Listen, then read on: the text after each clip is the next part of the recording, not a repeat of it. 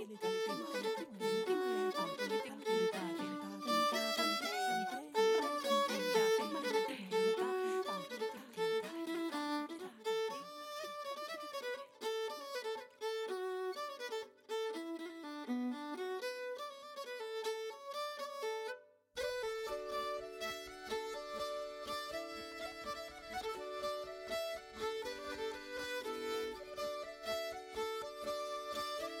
Kuljen peltojen ja matalien rakennusten reunustamaa tietä pitkin. Joki kimaltelee auringossa peltoaukean takan. Vanhojen rakennusten muodostama pihapiiri ja sille johtava koivukuja ovat ottaneet oman paikkansa keskeltä tätä valoista aukeaa. Kaukaa havaitsemani tornin huippu on sen sijaan kätkeytynyt havumetsän siimekseen. Samaan metsään jatkuu minunkin tieni. Näin kuvaa matkansa alkua Juha Nissinen, jonka arkkitehdin tutkinnon diplomityö on palkittu tänä vuonna talonpoikaiskulttuurisäätiön opinnäytepalkinnolla. Edellä kuvattu matkan alku on kuvitteellinen kertomus hautajaisvieraan matkasta työssä suunniteltuun Oulujoen hautausmaan siunauskappeliin. Mutta sen voi metaforisesti tulkita myös suunnittelijan matkana ymmärtää perinteistä ympäristöä, johon on suunnittelemassa uutta. Tänään keskustelemme siitä, miten erilaiset ajalliset kerrostumat näkyvät arkkitehdin työssä ja miten saavuttaa ymmärrystä siitä ympäristöstä, johon on suunnitelmaansa laatimassa. Puhumme arkkitehtuurista, sen käyttäjistä ja tarkoituksesta. Keskustelemassa kanssani ovat arkkitehti Juha Nissinen ja opinnäytepalkinnosta tänä vuonna päätöksen tehnyt uskontotieteilijä ja folkloristiikan dosentti Kati Mikkola. Minä olen Pia Ulsson ja tämä on Talonpoikaisjärjellä podcast. Tervetuloa keskustelemaan Juha ja Kati. Joo, kiitoksia vain kutsusta ja haluan jo tässä vaiheessa niin kiittää palkintolautakuntaa tästä niin kunniasta. Kiitos. Ja tällä kertaa tosiaan korona-ajan huomioiden olemme tätä keskustelua käymässä Zoomin välityksellä, eli Juha Oulussa ja Kati ja minä omissa, omissa ruuduissamme sitten Helsingissä, eli näin yritämme viedä tätä keskustelua kuitenkin sulavasti eteenpäin. Ää, onnittelut Juha myös minun puolesta hienosta, hienosta työstä ja tietysti tästä palkinnosta, joka sinulle nyt on luovutettu. Sä tuot tässä työssä nimenomaisesti esiin sen, että tämä ei ole ollut tilaustyö. Tämä on syntynyt sun omasta mielenkiinnosta ja omista pohdinnoistasi liittyen hyvinkin tämmöisiin keskeisiin elämän, elämän murroksiin, elämän ja kuoleman kysymyksiin. Mikä loppujen lopuksi oli se virike, joka sinut sai tämän työn pariin? Mm, joo, se oli oikeastaan aika monipolvinen niin kuin, no, matka sekin, että diplomityötä niin kuin, tehdessä tai sitä niin kuin, aloitellessa, niin siinä kävi monenlaiset noin aihealueet mielessä, että mistä kaikesta voisi tehdä. Että meillä on tavallaan niin kuin mahdollisuus käytännössä tehdä mistä vaan diplomityö, niin sitten lukemattomia mahdollisuuksia sen suhteen. Ja erinäisten vaihtoehtojen jälkeen niin kiinnostuin hautausmaista niin kuin rakennustypologiana, että osittain saattaa johtua se, että olen täällä Oulussa niin kuin kasvanut ja sitten läheisyydessä oli toi Oulun hautausmaa, Intian hautausmaa, niin se on jäänyt itselläni mieleen semmoisena tosi hienona niin kuin ympäristönä ja semmoisena kauniina ja rauhallisena paikkana. Ja sitten lähdin tätä aihealuetta niin kuin hautausmaita tutkimaan vähän tarkemmin, että olisiko sieltä jotain semmoista, mitä niin kuin mistä voisi lähteä tekemään diplomityötä. Ja sitten tutustuin siihen aihealueeseen ja kirjallisuuteen ja huomasin niin semmoisia ajankohtaisia asioita, kuten että 2016 niin kuolleisuus ylitti syntyvyyden Suomessa ensimmäistä kertaa sotavuosien ja samoin niin kuin Suomi on ollut kova vauhtia moni, tai, monikulttuuris, tai muuttumassa monikulttuurisemmaksi ja sitten kirkostakin niin kuin yhä useampi on eronnut kirkosta ja on näihin uskontoihin sitoutumattomia on melkein neljäsosa suomalaisista tulevaisuudessa, vai oliko se jo nyt? Ja nämä sai vielä niin kuin, mut kiinnostumaan entistä enemmän tästä aihepiiristä, ja sitten oikeastaan semmoinen artikkeli, jossa puhuttiin näistä uskontoihin sitoutumattomista ja heidän hautauksista, niin tuli vasta kohta, että heille ei ole aina olemassa niin kuin kunnollista paikkaa pitää hautajaisia. Ja tämä oikeastaan siirsi niistä ajattelemaan niin kuin siunauskappeleita, että olisiko niin kuin siinä diplomityö aihetta, että lähtisikö suunnittelemaan siunauskappelia ei vain niin kuin kristillisiä hautajaisia, vaan ottaisi myös huomioon niin kuin tämän monimuotoistuvan Suomen, eli myös uskontoihin sitoutumattomat ja islamin uskoiset niin kuin tässä, tämän diplomi, tässä diplomityössä niin kuin keskityin näihin. Ja no, puhun tässä diplomityössä niin kuin siunauskappelista, mutta tämä termi nyt ei ole ehkä paras niin kuin tämmöisen uskontoihin sitoutumattomien hautapaikkana johtuen sanasta siunaus, mutta se on kuitenkin edelleen vakiintunut määrite kansankielessä niin kuin tämmöiselle hautaustoimituspaikalle, niin sen takia käytän siunauskappeli ja sitten muita vaihtoehtoja, mitä voisi käyttää, olisi ollut hautakappeli tai pelkkä kappeli. Mutta näissäkin oli omat ongelmansa niin kuin termeinä, että hautakappeli viittaa hautausmailla oleviin niin semmoisiin hautakappeleihin, eikä varsinaisesti niin tähän siunauskappeliin. Ja sitten kappelisana itsessään on vähän ympäripyöreä, että siitä puuttuu se funktio tai semmoinen, joka viittaa tavallaan siihen niin hautauksen tarkoittavan rakennuksen. Tosiaan niin kuin tämmöisen polun kautta kiinnostuin tästä ja sitten kun tutustuin tähän aihealueeseen, niin se oli oikeastaan tosi mielenkiintoista, kuinka vähän niin kuin tiesi tästä entuudesta, että se on kuolema on tai niin kuin siirtynyt ehkä yhteiskunnassa vähän paitsioon, että siitä, siitä ei niinkään puhuta, vaikkakin taas niin kuin mediassa ja televisiossa ynnä muuten, niin se on hyvinkin vahvasti läsnä, mutta sitten niin kuin käytännölliset asiat, niin niistä ei ole niin paljon tietoa. Mm. Ja se on tosiaan tavattoman mielenkiintoista, miten, tavalla, miten ajankohtaisista lähtökohdista tämä sun suunnittelu on lähtenyt liikkeelle ja sitten toisaalta kuinka moniulotteisesti sä sieltä tavallaan niin kuin erilaisten perinteiden kautta rakennat, rakennat sitä kokonaisuutta.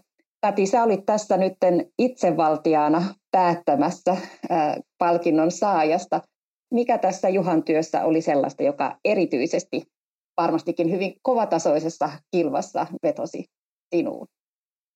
Joo, kilpa oli tosiaan kovatasoinen. Itse asiassa kaikki, kaikki työt, jotka tässä oli tarjolla, niin oli varsin, varsin hyviä, mutta Juha oikeastaan aika hyvin kuvasi mun mielestä sitä, sitä ikään kuin monipolvisuutta tai monitasoisuutta, mikä tässä työssä tulee esiin, että, että vaikka tämä on arkkitehtuurin työ, niin, niin siinä niin kuin kerrostuu tosi, todella niin kuin monia jotenkin kulttuurisesti kiinnostavia asioita. Yhtenä tietysti jo tämä ikään kuin aineellisen ja aineettoman kulttuurin välinen suhde.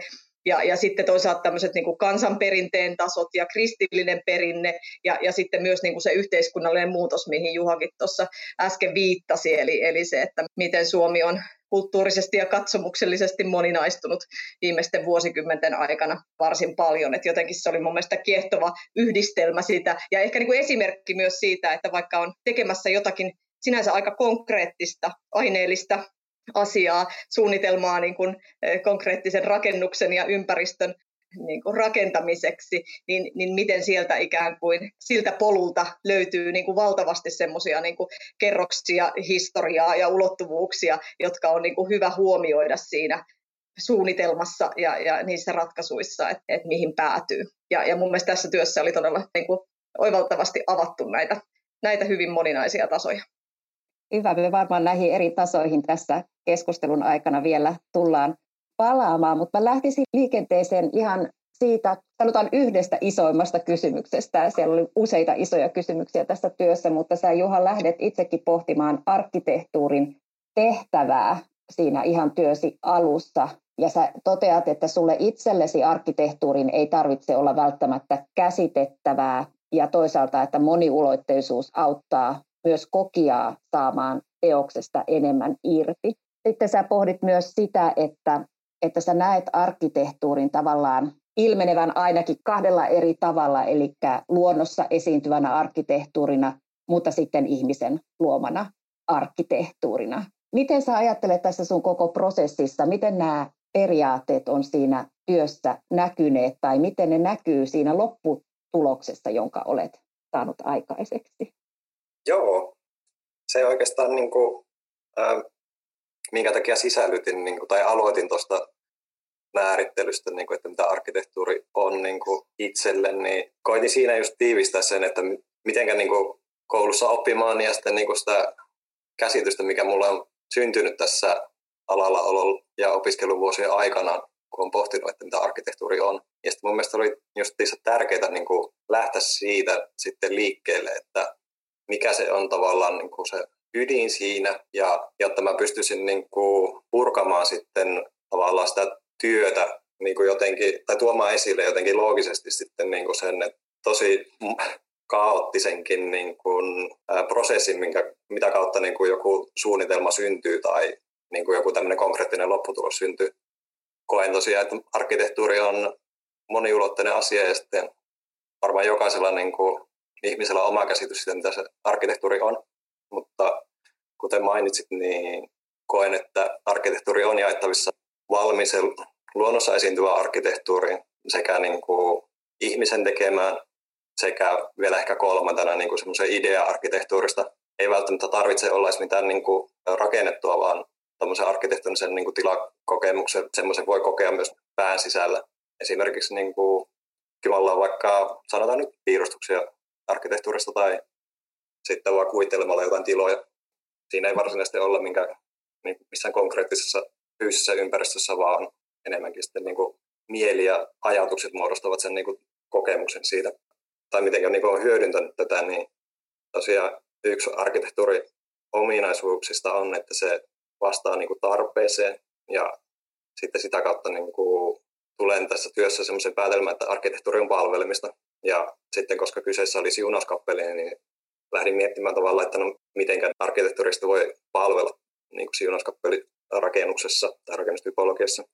Siinä on tosiaan ne kaksi semmoista niin kuin lähtökohtaa, eli se pystyy, pystyy siis niin kuin luomaan semmoisen fyysisen ympäristön sille hautaustapahtumalle, jossa niin kuin pystytään järjestämään hautaustilaisuudet sekä siihen liittyvät niin kuin erinäiset rituaalit, mutta myös arkkitehtuurilla on mahdollisuus vaikuttaa myös ajatuksen tasolla ja sitten pohdin sitä, että pystyykö se rakennus palvelemaan muuten kuin, niin kuin semmoisena fyysisenä ympäristönä sille hautaustapahtumalle, joka on tavallaan se minimi, missä se pitää pystyä toimimaan. Ja niin, niin voiko siitä arkkitehtuurin henkisestä ulottuvuudesta niin saada sitten siihen jonkun semmoisen lisäaspektin, joka sitten joka niin kuin ehkä tulee tähän rakennukseen mukaan.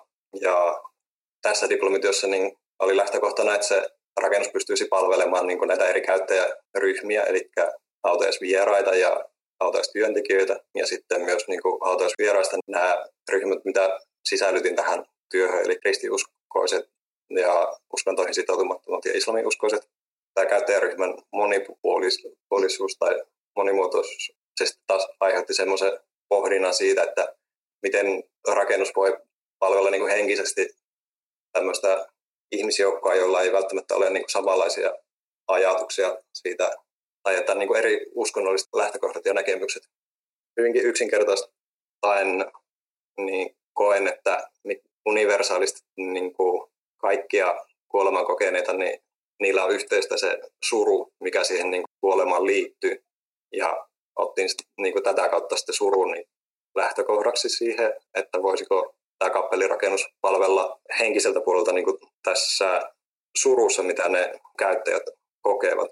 Ja siitä taas siirryin niin muistoihin ja muistamiseen. Ja tämä oikeastaan kun lähdemateriaalissa törmäsin semmoiseen Wardenin luokituksen surusta. Ja siinä on yksi tavallaan niin kuin aspekti on se, tai suruprosessi yksi aspekti on ymmärtää tavallaan, niin kuin, että se lähene on kuollut. Ja sitten myös toi niin kuin löytää sille kuolleelle joku niin kuin mentaalinen paikka ja sitten niin kuin ehkä sitä kautta pystyä hyväksymään se kuolema. Muistot ja muistaminen tuli tavallaan niin kuin tästä aspektista mukaan tähän työhön, että voiko se rakennus niin kuin auttaa jotenkin tavallaan näiden niin kuin muistojen muistamisen syntymisessä sillä niin kuin käyttäjällä. Eli pystyykö hankala nyt tässä referoida tämä pitkä kirjallinen osuus, mutta... Katilla oli jotakin, oliko nimenomaan niin, tähän... Mä, mä jotenkin... Joo, ei mä mietin, puhuit tuosta niin tavallaan tästä henkisestä aspektista ja sitten samalla siitä, että, että niin kuin siunauskappelin tässä tapauksessa on tarkoitus palvella niin kuin katsomukseltaan eri, eri lähtökohdista tulevia ihmisiä. Et jotenkin siihen ketoutuu kiinnostavasti kyllä niin kuin arkkitehtuurin osalta myös se kysymys, että missä määrin arkkitehtuuri on uskonnollista, että mikä se uskonnon suhde arkkitehtuuriin ja ehkä juuri niin kuin arkkitehtuurin suhde tiettyihin uskontoihin on. Että tavallaan just se, että ovatko jotkut muodot ikään kuin uskonnollisia jo sellaisenaan. Sitten jos mennään taas johonkin niin kuin symboleihin, niin se on ehkä niin kuin selvempää, että tietyt symbolit liitetään, liitetään tota, tiettyihin uskontoihin. Mutta sitten se kysymys jo ihan pelkästään siitä, että, että miten esimerkiksi tämä kellotapuli, että se kellojen soitto on niin kuin kristillisesti, eh, kristillisissä hautajaisissa eh, varsin niin kuin tärkeä osa ja, ja, ja silloin niin kuin oma, oma funktionsa ja symboliarvonsa niin kuin siinä kokonaisuudessa, mutta miten se kello tapuli sitten osana tällaista niin kuin eh, monikatsomuksellista siunauskappelia toimii. Että nämä on mun mielestä hirveän niin kuin kiinno, niin kuin arkkitehtuurin kannalta myös kiinnostavia rajapintoja. Joo, ja sähän Juha olit tehnyt valinnan myöskin kellotapulin suhteen. Joo, kyllä.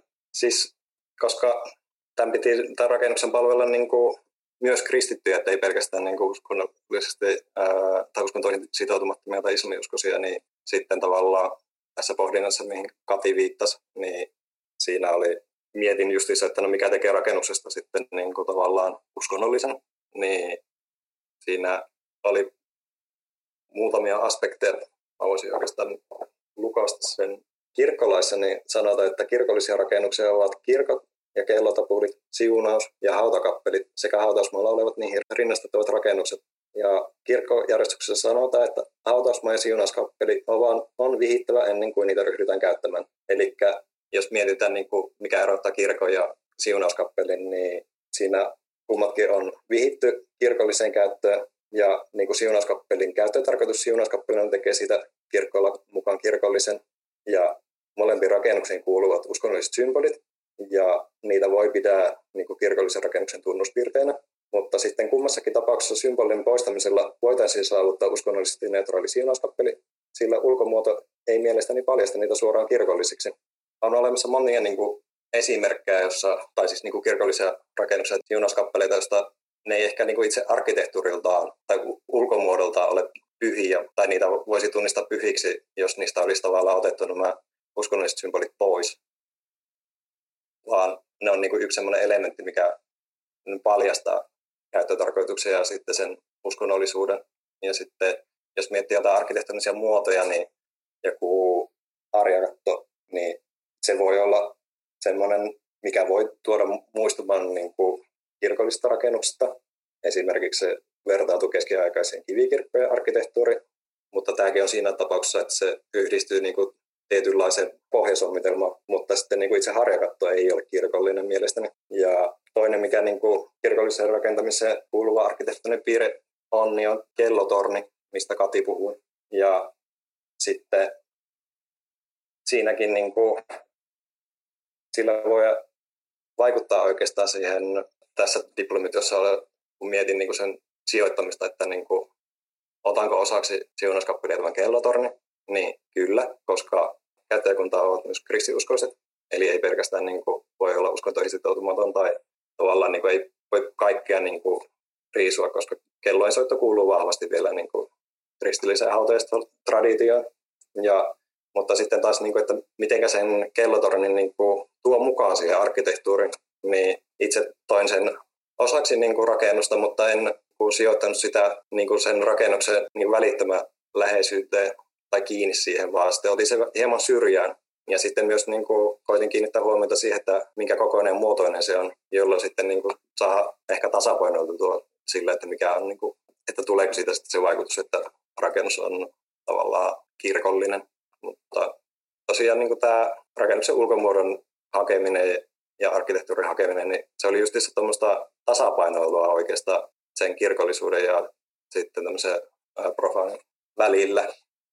Et aina piti miettiä, että no, onko joku piirre, joka estää rakennuksen käyttämisen esimerkiksi näihin uskontoihin sitoutumattomilla tai islamiuskoisilla.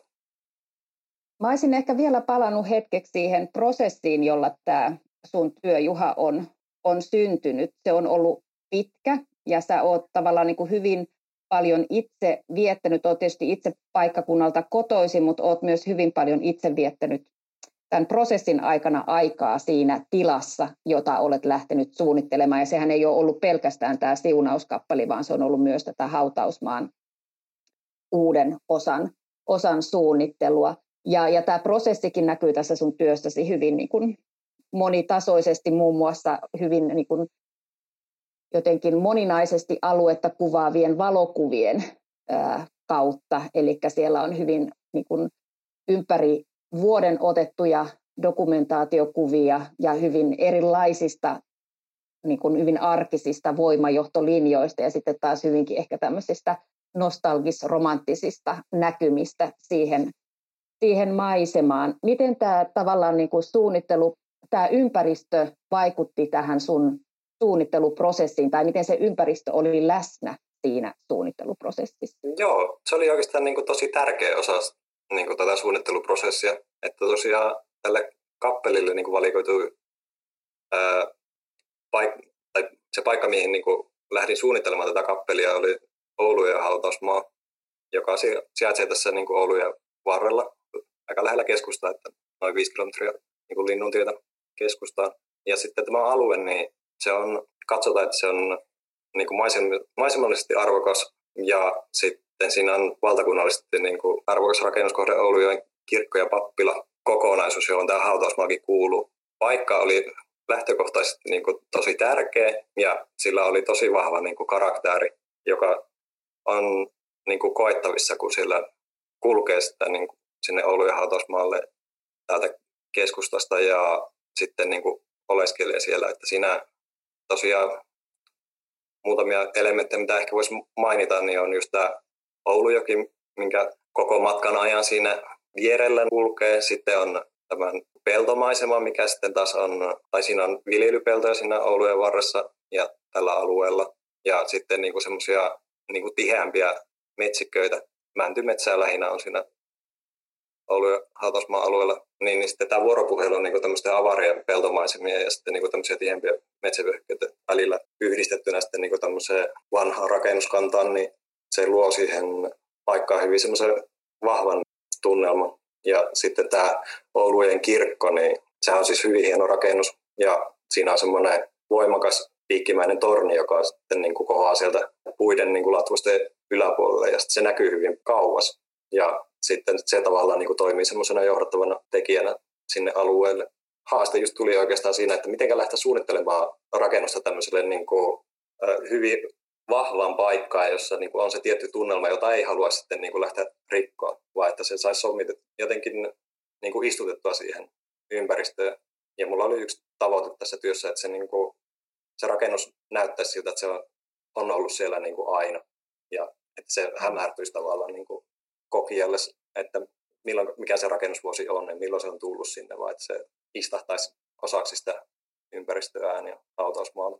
Taidat kuvata tätä niin kuin agraariseksi metsähautausmaaksi, joka on minusta aika hyvin niin kuin kiteyttää nämä elementit, mitkä siinä tavallaan siinä maisemassa myöskin, myöskin on. Et jotenkin minulla tuli sellainen olo, että tätä niin kuin suunnitelmaa voisi jotenkin kuvata tämmöiseksi hyvin niin kuin historiatietoiseksi arkkitehtuuriksi myös sen osalta, että et mun mielestä hyvin, hyvin niin kuin siinä työssä jotenkin lähdit kulkemaan tavallaan niitä historiallisen kerrostumien polkuja sitten siihen, että, että mikä, minkä tyyppinen rakennus ja kokonaisuus siihen maisemaan hyvin asettuisi. Ja jotenkin nuo pellot on mun mielestä tässä sellainen kiinnostava puoli, puoli myös, että jotenkin se agraari puoli siinä ja sitten miten se niin kuin, pellot sinänsä tämmöisen niin kuin, äh, aineellisen kulttuurin ilmentymänä, mutta toisaalta peltoja ei ole ilman sitä niin kuin aineetonta kulttuuria, eli tavallaan sitä viljely, viljelyä, mikä siihen liittyy. Miten sä jotenkin itse ajattelit tavallaan sen,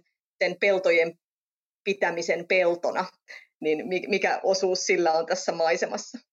No sillä on aika vahva osuus, että perehdyin tässä myös noihin niin vanhoihin maastokarttoihin ja sitten tosiaan niitä tutkimalla huomasi, että Oulujen varsi on ollut hyvin niin kuin maanviljelypainotteinen ja siellä on ollut se peltomaisema niin kuin vahva semmoinen elementti. Ja sitten se on vielä niin kuin nähtävissä just siellä Oulun ja Hautausmaan niin kuin ympäristössä.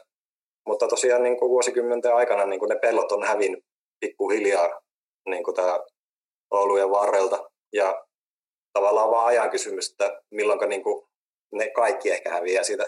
Niin tavallaan halusi tuoda niin kuin sen peltomaiseman ja sitten sen tilallisen kokemuksen, mikä syntyy tavallaan, kun kuljetaan semmoisia avoimien viljeltyjä niin peltojen ja sitten semmoiseen niin tiheämpien ja varjoisimpien metsävyöhykkeiden välillä niin kuin mukaan tähän työhön. Tässä oli aikaisemmin maininta myös näistä voimalinjoista, niin tosiaan Oulu ja Hautausmaalla, niin siinä on tulevaisuudessa, sitä tullaan laajentamaan vielä reilusti. Ja yksi semmoinen suunnittelua, tai mikä suunnittelussa piti ottaa huomioon, on nämä voimalinjat, jotka halkaisevat niin kuin tämä Hautausma uuden osan.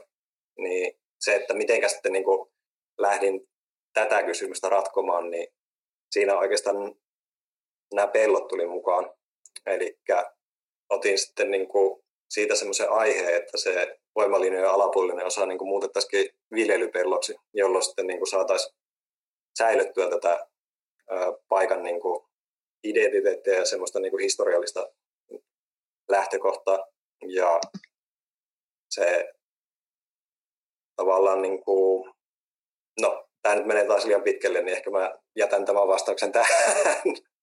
Ei, mun mielestä oli hauska jotenkin, koska mm. nämä voimalinjat ja pellot, mm. niin ne suhteessa tähän hautausmaahan jotenkin tuo myös semmoisen niin kuin, elävien maailman ja kuolleiden maailman dialogin siihen kuvioon, että jotenkin ne voimalinjat ja, ja sitten se pellot tämmöisenä niin kuin, äh, ihmisten kätten, kätten työnä, niin siinä on jotenkin semmoinen jännite. Mulla itsellä on sukua Kuortaneella ja siellä on taas hyvin toisen tyyppinen ikään kuin dialogi hautausmaan ja, ja tota, tämän ikään kuin elävien ja kuolleiden maailman välillä, kun siellä on rinteessä hautausmaa, jossa meilläkin sukuhaudat on, ja, ja sitten siinä rinteen alapuolella välittömässä läheisyydessä on, on tota Etelä-Pohjanmaan riviera, eli hienot hiekkarannat.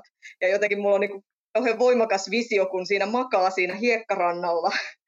Ja, ja siinä niin kuin seuraavassa kerroksessa heti välittömässä läheisyydessä makaa sitten sukulaiset, eli se, se niin kuin tuon puoleinen niin kuin, suku. Niin jotenkin siinäkin on tietyllä tavalla semmoinen jännä dialogi elävien ja kuolleiden maailman välillä. Ja sitten tietysti jotenkin miettii vaikka jotain antiik, antiikki, antiikkia tai vaikka muinaista Egyptiä tai muuta, että miten niin kuin ne kuolleiden kaupungit ja, ja jotenkin joen ylitys ja, ja ikään kuin se raja, miten se määräytyy sitten mm. näiden välillä. Joo, niin. toi on tosi mielenkiintoista just siis, että niin kuin, tavallaan hautausmat niin kuin on ympäristönä sellainen, että ne on niin irtautunut tavallaan sitä ympäröivästä niin kuin maailmasta. Ja se, siellä on just niin erilainen tunnelma, joka on niin kuin tosi mielenkiintoinen justiinsa ehkä näistäkin lähtökohdista, että jos miettii semmoisen, että historiassa kun ää, ruvettiin perustamaan hautausmaita niin kuin, ää, kirkko, kirkosta erillisiä, erillisiä hautausmaita, jotka on niin kuin kaupunkien ulkopuolella, niin nykyään taas niin kuin kaupungit on kasvanut sen verran, että ne hautausmaat on tullut niin kuin osaksi sitä niin kuin kaupunkia ja sitten siinä saattaa olla just asutusta ihan vieressä niin kuin autosmaata, joka kun se tilanne ennen on ollut se, että se on ollut vain niin kuin jotain luontoa. Tai tästä tulee just tämmöisiä jänniä dialogeja niin kuin menneisyyden ja nykyisyyden välillä. Mä mietin vielä tuota, Juha, kun sanoit, että hautausmaat ovat nykyään niin kuin tietyllä tavalla irti siitä meidän ehkä muusta yhteiskunnasta tai meidän arjesta. Ja, ja sitten toisaalta se oli myös ehkä se sun yksi lähtökohta koko tälle työlle, e, että tavallaan kuolema on tietyllä tavalla niin kuin irti meidän arjestamme. Ja siitä niin kuin lähdin miettimään, että ajatteletko sä, että tällä suunnitelmalla on myös tämmöinen tavallaan yhteiskunnallinen viesti, että voiko arkkitehtuurilla tavallaan myös muokata sitä meidän ajattelumaailmaamme, esimerkiksi tämän nyt sun työsi kautta, muuttaako se meidän näkemystämme kuolemaan. Niin kuin, mm, itse arkkitehtuuri vai siis? Niin, mä ajattelin, että voiko arkkitehtuuri olla tämmöinen työkalu vaikuttamiselle? Mm, joo, no siis kyllä sillä niin kuin, tavallaan ehkä voi miettiä, että se sitä henkisestä puolesta, niin, tai sillä voi vaikuttaa just ympäristöön. Mä en tiedä, miten tämä vastaisi hyvin, että kun jokainen tavallaan niin kuin, ei ole yhtä oikeaa niin kuin, tulkinta siitä, että miten joku ihminen kokee niin kuin arkkitehtuurin tai muuta. Että esimerkiksi kun itse suunnittelin tämän siunauskappelin, niin siinä tavallaan mä oon pyrkinyt niin kuin miettimään ja tuntemaan ja eläytymään tavallaan niin kuin eri käyttäjiä ja niin kuin ihmisten sielunmaisemaan silloin, kun ne käyttää sitä tilaa ja sitä kautta niin kuin lähtenyt suunnittelemaan sitä. Mutta sitten taas se, että miten joku kokee sen, niin, tai siihen ei tavallaan pysty vaikuttamaan. Mutta sitten taas niin kuin arkkitehtuurissa on kyllä niin kuin historian saatossa justiinsa pyritty just kuvaamaan niin kuin erilaisia esimerkiksi valtarakenteita tai niin kuin tyylisuuntia tai muuta, millä sitten, niin kuin, tai ehkä on pyritty jopa vaikuttamaan siihen niin ympäröivä yhteiskuntaan. Että ehkä karkeana esimerkkinä voisi ottaa jonkun Italia ja fasistisen arkkitehtuurin, että kuinka se on Joo. pyrkinyt kuvaamaan niin kuin, fasismia ja sitä niin kuin ideologiaa. Ja kyllähän ne tavallaan tilat aina myös niin kuin ne mahdollistaa tietynlaisen toiminnan ja ehkä jossain määrin myös ohjaa tietynlaiseen toimintaan. Että mä mietin myös siunauskappelin kohdalla just sitä, että minkälainen maisema näyttäytyy ikkunoista. Sitten sä oot miettinyt myös niin kuin jotenkin tätä tämmöistä ikään kuin ehkä vanhojen perinteiden elvyttämistä uusiin muotoihin, että se, että, että vainajan näyttötilasta siirrytään kappelisaliin, niin minkälainen se siirtymä on. Et siinähän tavallaan niin kuin sijoittamalla tietyllä tavalla näitä eri toimintoja, niin, niin ohjataan myös ihmisiä kulkemaan sitä, sitä tiettyä matkaa ja sitä kautta ikään kuin rakennetaan myös ehkä sitä niin kuin matkan kaarta, mikä siihen siunaustilaisuuteen liittyy. Et jotenkin siinä mielessä, että sitten sinulla taisi olla itse asiassa pohdintaa myös niin kuin katon muodosta suhteessa ihmisen asentoon ja siihen, minkälaisia niin kuin ajatuksia ihminen, ihminen saa päähänsä. Että mun mielestä siinäkin on niin kuin hyvä esimerkki jotenkin siitä, että, että niillä arkkitehtonisilla ratkaisulla ja muodoilla voidaan niin kuin myös jotenkin suunnata. Ei, ei niinkään pakottaa, mutta kuitenkin ikään kuin hempeästi, lempeästi ohjata ihmistä niin kuin tiettyyn Joo, suuntaan. Kyllä, siis Joo, siinä aina niin kuin, kun suunnitellaan, niin tehdään just niin kuin ratkaisuja ja esimerkiksi just niin on tietoisesti niin kuin mietitään, miten ihmiset niin kuin liikkuu siellä tilassa ja sitten esimerkiksi tämä kattomuoton niin ajatus, niin siinä mulla on semmoinen itse usko, että tavallaan ihmisen kehoasennotkin niin kuin, tavallaan vaikuttaa myös heidän ajatteluunsa ja sitten ää, ja no, jos nyt itse on surullinen tai muuta, niin saattaa olla just että se niin kuin, ei kiinnitä hirveänä huomiota niin kuin ympärö, ympäristöön ja sitten niin kuin saattaa olla vaan kiertää omissa ajatuksissa ja jotenkin näin, niin sitten mm, pyrin tavallaan sillä kattomuodolla, joka on semmoinen niin taitteinen nouseva katto, että se tavallaan niin kuin johdattelisi vähän niin kuin sitä katsetta ylöspäin ja samalla niin kuin muuttaa sitä kehoa asenta ja sitten samaten niin kuin siellä kappeli sisällä niin kuin, on just sitä matkaa miettinyt niin kuin aika tarkkaan justiinsa siitä, että miten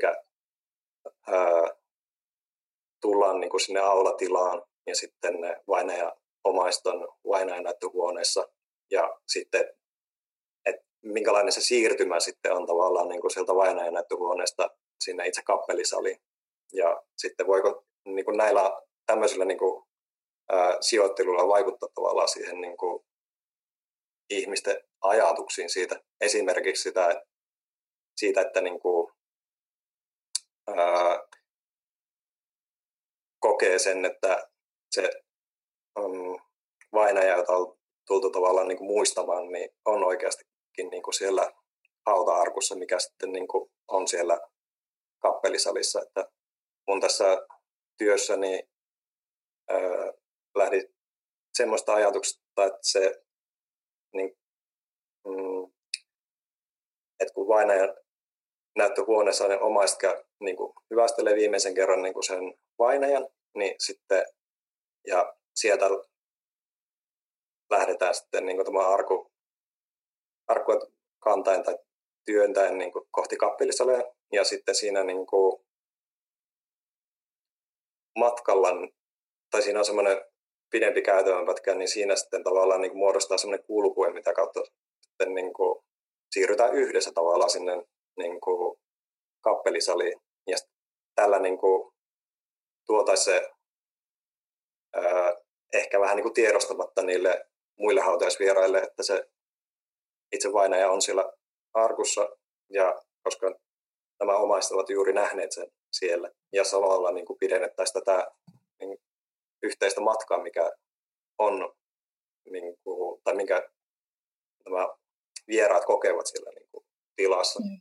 Että, Tavallaan se sama matka on ehkä aiemmin tehty mm. sieltä kotoa Kyllä. sitten kappelille, että, että jotenkin se niin kuin tradition kerros, mikä, mikä siihen ajatukseen liittyy, niin on ihan mm, hieno ja kiinnostava myös. Joo, koska ennen vanhan tosiaan niin vainaja säilytettiin kotona ja sitten sieltä niin kuin kuljettiin hautausmaalle ja sitten se oli semmoinen niin kuin pidempiaikainen prosessi niin kuin olla sen vainajan kanssa. Ja sitten itse tämä niin kuin prosessikin tavallaan on varmasti vaikuttanut siihen, että miten sitä surua käsitellään ja että miten mm. se niin kuin saa hyväksyttyä se ää, niin kuin läheisen kuolema.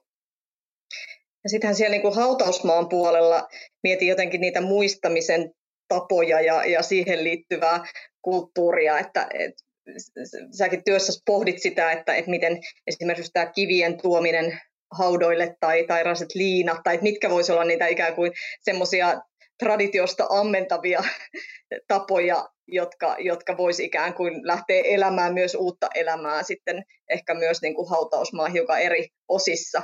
Mutta, mutta se on mielenkiintoinen ajatus just se, että mistä määrin niin kuin arkki, arkkitehtuurilla ja, ja, ja niillä rakenteilla vaikutetaan sit siihen, että minkälaisen muodon se, se, se muistamiseen liittyvä kulttuuri sitten käytännössä saa. Että toki jos siellä on esimerkiksi hautausmaalla on penkkejä paljon tai jotenkin niin kuin tämän tyyppisiä, niin kyllähän ne johdattaa ihmiset ikään kuin istumaan ja, ja, ja pysähtymään ni, niihin paikkoihin ja, ja jotenkin niin kuin tämän tyyppistä. Mutta en tiedä sitten, miten tämä muistamisen, muistamisen tämmöiset ikään kuin pienemmät, pienemmät tavat ja esineet, niin, niin miten ne hahmottuu osana sitä kokonaisuutta.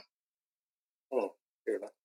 Joo, siis muistaminenhan on tavallaan se yksi tärkeä funktio, jonka Juha asetat tälle siunauskappelille. Eli, eli sä puhut siitä ää, sekä tällaisena muistamisen tai muistomerkin abstraktiona ja sitten myöskin työkaluna, eli sä tarjoat työkalun näille vainajan omaisille tämän arkkitehtuurin kautta työstää sitä omaa suruansa muistamisen kautta ja, ja tavallaan se, tämä tämmöinen pohdinta siitä, että mikä, mikä on pysyvää, vaikka ihminen kuolee, niin kiteytyy sulla juuri tähän muistamisen, muistamisen tematiikkaan. Ja sieltä tulee sitten tämä kappelin henkinen taso, josta, josta jo puhuitkin, eli se ei ole vain niin kuin tiettyä käytännön tarkoitusta palveleva, vaan my, myös, myös meidän henkisiä tarpeita palveleva kysymys. Tai, mm.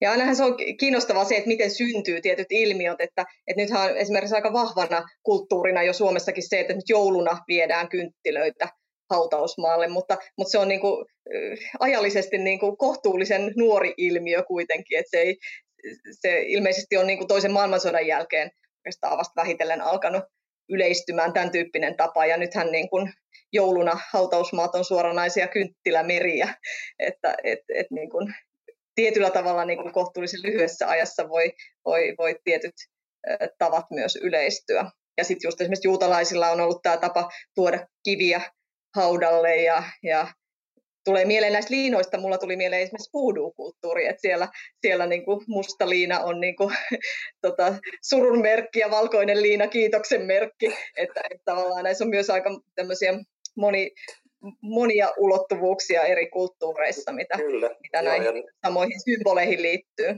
Joo, näin on. Ja ne liinat on myös niin kuin ortodoksissa hautausperinteessä niin kuin niitä hmm. tuulipaikkoja tai tämmöisiä, että siinä niin kuin on just aika monitasosta niin kuin löytyy näistä kaikista. Joo, se on jotenkin tätä yhteiskunnallista muutosta ja, ja katsomuksellista moninaistumista vasten, niin on tietysti ihan jännä miettiä sitä, että mikä on sitten se tulevaisuuden hautajaisperinne ja tulevaisuuden muistamisen tavat, että et, et nyt kuitenkin aika vahvana ilmiönä uskonnollisuuden muutoksessa on se, että ihmiset haluaa luoda ikään kuin semmoisia vähän omia kollaasejaan siitä, siitä omasta katsomuksestaan ja, ja otetaan ehkä niin kuin piirteitä eri traditioista, jotka puhuttelee itseä, niin, mm. niin missä määrin se sitten alkaa heijastumaan myös, myös tähän niin kuin hautausmaihin ja, ja, ja, ja muistamisen kulttuuriin siellä, että miten, miten erilaiset ikään kuin kulttuuriset, katsomukselliset ja uskonnolliset tavat ja kerrostumat sitten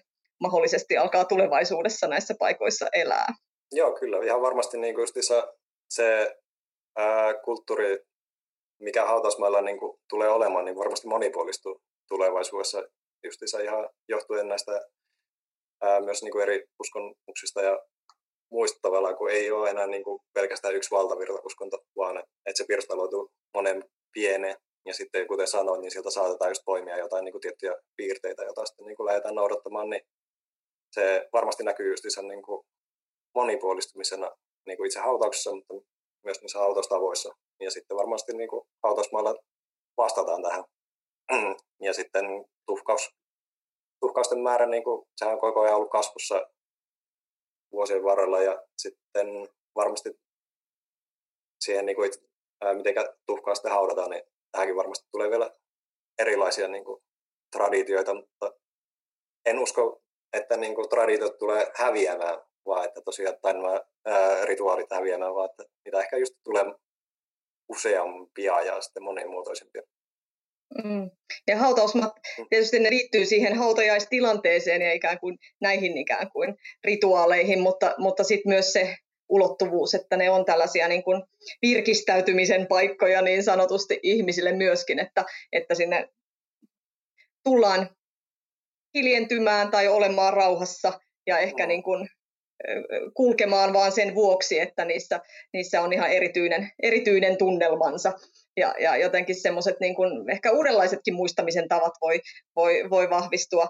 Itse jotenkin ihailen, olen, olen seurannut tuolla Virossa, esimerkiksi Tartossa on ollut tapana se, että että yliopistojen eri laitokset ja sitten myös paikallinen kirjallisuus ja, ja kansanrunousarkisto, niin he aina Äh, käyvät syksyisin oman niin kuin laitoksensa entisten työntekijöiden haudalla. Ja tietysti Tartossa se on helppoa, koska melkein kaikki on siellä samalla hautausmaalla haudattuna oh. nämä, nämä aikaisemmat professorit ja lehtorit ja, ja, ja työntekijät. Ja käydään sy- sytyttämässä, sytyttämässä kynttilät haudoille ja muistelemassa hetki, hetki heidän tota, äh, elämäänsä ja, ja elämäntyötään. Ja se on mun mielestä kauhean hieno jotenkin semmoisen niin historiallisen jatkumon konkreettinen ilmentymä ja, ja nyt itse asiassa suomalaisen kirjallisuuden seuran tutkimusosastokin on jo useamman vuoden tehnyt tätä ihan samaa Hietaniemen hautausmaalla, eli, eli on käyty siellä sitten tämmöisten äh, äh, kulttuuri, kulttuurialan tärkeiden, tärkeiden henkilöiden haudoilla viemässä kynttilöitä ja pitämässä ikään kuin tämmöisiä vähän niin kuin mini-esitelmiä sitten heidän elämäntyöstään. Mutta jotenkin siinäkin on tullut semmoisia hienoja hetkiä. Mietin vain Karl Niklas Checkmania esimerkiksi, joka kuoli naimattomana 1838 ja, ja, ja, ja, ja hänenkin haudallaan on, on tämä niinku tutkijat vuosittain käyneet sitten eh, kaivamassa laakea hautakiveä esiin ja laittamassa kynttilää, että jotenkin ajatus siitä, että, että toisten elämäntyötä voidaan niin kuin aika pitkän ajan jälkeenkin niin kuin muistaa ja hautausmaat on tavallaan semmoisia konkreettisia paikkoja sitten ehkä tehdä näkyväksi myös tämän tyyppisiä historioita ja, ja jatkumoita. Joo, siis sehän on just niin kuin mielenkiintoista, että miten tavallaan ne hautausmaat itsessään jo niin kuin tallentaa tosi vahvasti niin kuin sen ympäröivää kulttuuria ja sitten, niin kuin sitä historiaa. Ja sitten just on olemassa muun muassa näitä hautausmaakierroksia, missä pystyy niin kuin tutustumaan tavallaan paikkakunnan historiaan niin kuin näiden eri ihmisten kautta, jotka on niin kuin elänyt. Ja sitten itse hautakivissäkin niin kuin saatetaan just kertoa joidenkin niin kuin ihmisten elämästä ja ammateista ja muusta, niin sitten saa semmoisen aika konkreettisen niin kuin yhteyden tavallaan sen menneisyyteen. Ihan vaan sillä, niin kuin, että vierailee hautausmaalla. Joo, toi on hyvä, hyvä ajatus ja jotenkin siinä on varmasti niin kuin kehittämisen, kehittämisen varaa myöskin ikään kuin tämän tyyppisten kiertokävelyiden osalta ja, ja jonkun verranhan niitä niitä järjestetäänkin ja on järjestetty jo pitempään. Kyllä. Mun mielestä Ole hyvä Juha.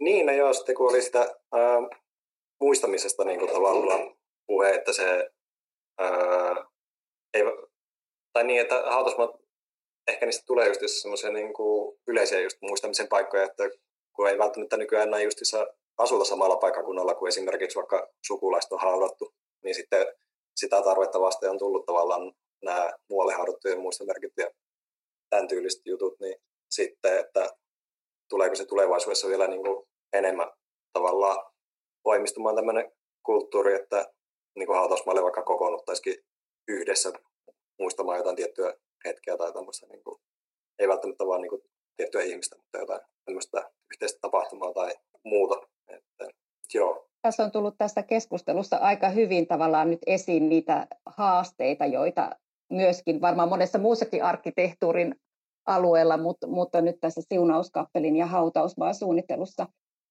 tänä päivänä tulee pohtia, ja, ja yksi, minkä sä Juha toit esiin siellä työssäsi, niin oli tämä tämmöinen, niin kuin, että olet halunnut suunnitella mihinkään tiettyyn aikaan sitoutumattoman työn, eli tavallaan sen, että, että sen voi ajatella kuuluvan siihen paikkaan ja toteuttavan sitä paikan henkeä, eikä niinkään olevan siihen suunnitteluajankohtaan sitoutunut. Mutta nyt kun mä taas kuuntelin teitä tässä, niin siihenhän liittyy tosiaan nämä niin monet muut tapakulttuurin elementit myös, mitkä toki ovat myös aikaan sidon, sidottuja, mutta tavallaan niin myös, että pystyy suunnittelemaan juuri sellaisen tilan, jossa nämä erilaiset tavat muistaa on, on mahdollisia miten sä, ehkä mä kysyn teiltä kummaltakin nyt näin loppua kohden, että miten ajattelette, että tässä muistojen huoneessa siellä Oulujoen hautausmaalla tätä ajattomuutta ja toisaalta myöskin sitten sitä mahdollisuutta erilaisiin tapoihin muistaa, niin on, miten ne on tässä suunnitelmassa to- toteutuneet? Miten jos sä Juha itse aloitat ensin itse Joo. Kyllä, eli no, tavallaan se itse kappelin, niin sehän pitää olla tavallaan uskonnollisista symboleista niin kuin riisuttu, mutta sitten taas niin kuin siellä on mahdollista järjestää niin kuin erilaisia tapahtumia ja ne tavallaan, niin kuin, että se mukautuu se arkkitehtuuri tai se rakennus niin kuin näihin eri tilanteisiin.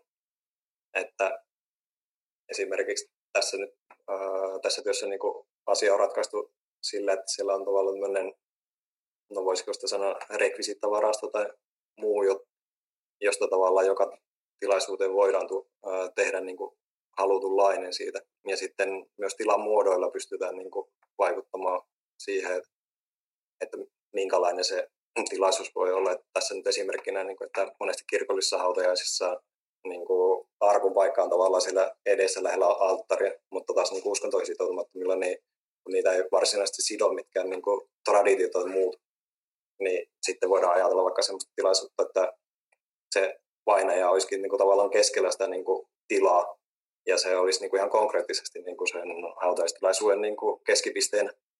Ja sitten, että ää, pystyisi tavallaan niin kuin saa, ää, hyödyntämään ja muokkaamaan sitä tilaa niin kuin erilaisiin niin kuin käyttötarkoituksiin.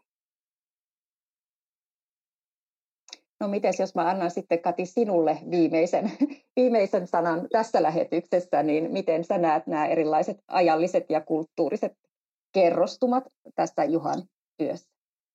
Ehkä näiden kulttuuristen kerrostumien osalta tai katsomuksellisten kerrostumien osalta just tämä niin kuin ajatus symbolien pukemisesta ja riisumisesta on varmaan semmoinen niin kuin keskeinen, minkä tämä, tämä, tämä työ tuo esiin. Ja siinä on tietysti tietty semmoinen jännite suhteessa siihen niin kuin vihit, tiettyyn tarkoitukseen vihittyyn tilaan, mutta, mutta toki niin kuin kristillisessäkin perinteessä on vähän niin kuin erilaisia suhtautumistapoja siihen, että, että mit, millais, minkälaisissa tarkoituksissa tilat voivat palvella, että, että on, on myös niin kuin protestanttisissa traditioissa sitä ajatusta, että, että tavallaan tila on pyhä silloin, kun siellä toimitetaan tietty rituaali ja tietty toimitus, ja sitten taas niin kuin se voi palvella arkisissa tai joissakin muissa muissa käytöissä muina aikoina. Että, että tämä on ehkä semmoinen asia, mitä, mitä niin kuin näiden tämän tyyppisen ajattelun kannalta täytyy työstää. Ja mitä tulee sitten taas tähän jotenkin ajallisiin kerrostumiin, niin, niin puhuttiin tuossa aluksi tai alkupuolella hiukan jotenkin tätä, tästä niin kuin ihmisen kätten jälkien ja, ja sitten eh, luonnon välisestä dialogista, mikä tässä näkyy näissä voimalinjoissa ja pelloissa ja, ja suhteessa sitten siihen hautausmaahan muutoin. Mutta, mutta sitten siellä on mun mielestä hienoja semmoisia ajatuksellisia yksityiskohtia tässä suunnitelmassa myös siitä, että et, et miten esimerkiksi tietyillä alueilla siellä voi olla vaikka tämmöisiä kaatuneita puita, jotka luo semmoista ikään kuin ikä, ikimetsän tuntua siihen, siihen kokonaisuuteen. Ja, ja toki kun ajattelee kaatunutta puuta, niin, niin, niin ajatus aika helposti vie myös siihen, siihen kaiken eh, hetkellisyyteen ja ajallisuuteen ja ehkä sitten siihen ajallisuuden takaiseen myös, myös jolle, jotka niin kuin, joka myös on monille siinä hautausmaan kokonaisuudessa ilmi, että jotenkin se ajallisen ja iäisen eh, dialogi myös tätä kautta niin, niin on tässä suunnitelmassa kyllä hienosti läsnä. Hei, kiitos Kati ja Juha, kun tulitte keskustelemaan. Tässä oli tosi jännällä tavalla tuli tämmöinen yle, yhteinen kulttuuriperintö, joka tavalla voidaan arkkitehtuurin kautta säästää ja, ja soveltaa uuteen. Ja, ja sitten toisaalta nämä yksityisen muistamisen muodot ja niiden mahdollistaminen arkkitehtuurin kautta hyvin niin kuin jännällä tavalla keskustelivat keskenään. Paitsi tässä työstä, niin näissä teidän näkökulmissanne. Vielä kerran Juhalle lämpimät onnen toivotukset ja, ja kiitos, kun tulitte keskustelemaan. Joo, kiitoksia oikein paljon. Oli mukava. Toivottavasti kuulijat saavat tästä jotain irti poukkoilevasta keskustelusta. Kiitos. Hyvä, kiitoksia. Talonpoikaisjärjellä podcastia. Sarjan kotisivut löytyvät Facebookista ja muuta lisätietoa saa Talonpoikaiskulttuurisäätiön kotisivuilta osoitteesta tpks.fi. Talonpoikaisjärjellä podcastin juontaa ja toimittaa Pia Uusson sekä Juha Kuisma. Jaksojen tuotannosta Talonpoikaiskulttuurisäätiölle on vastannut Erno Launis. Talonpoikaisjärjellä sarjassa kuultu teemakappale on Pelimanni tyttöbändi Enkelin käsialaa ja kappaleen nimi on Tipiti. Kiitos, että kuuntelit. happened.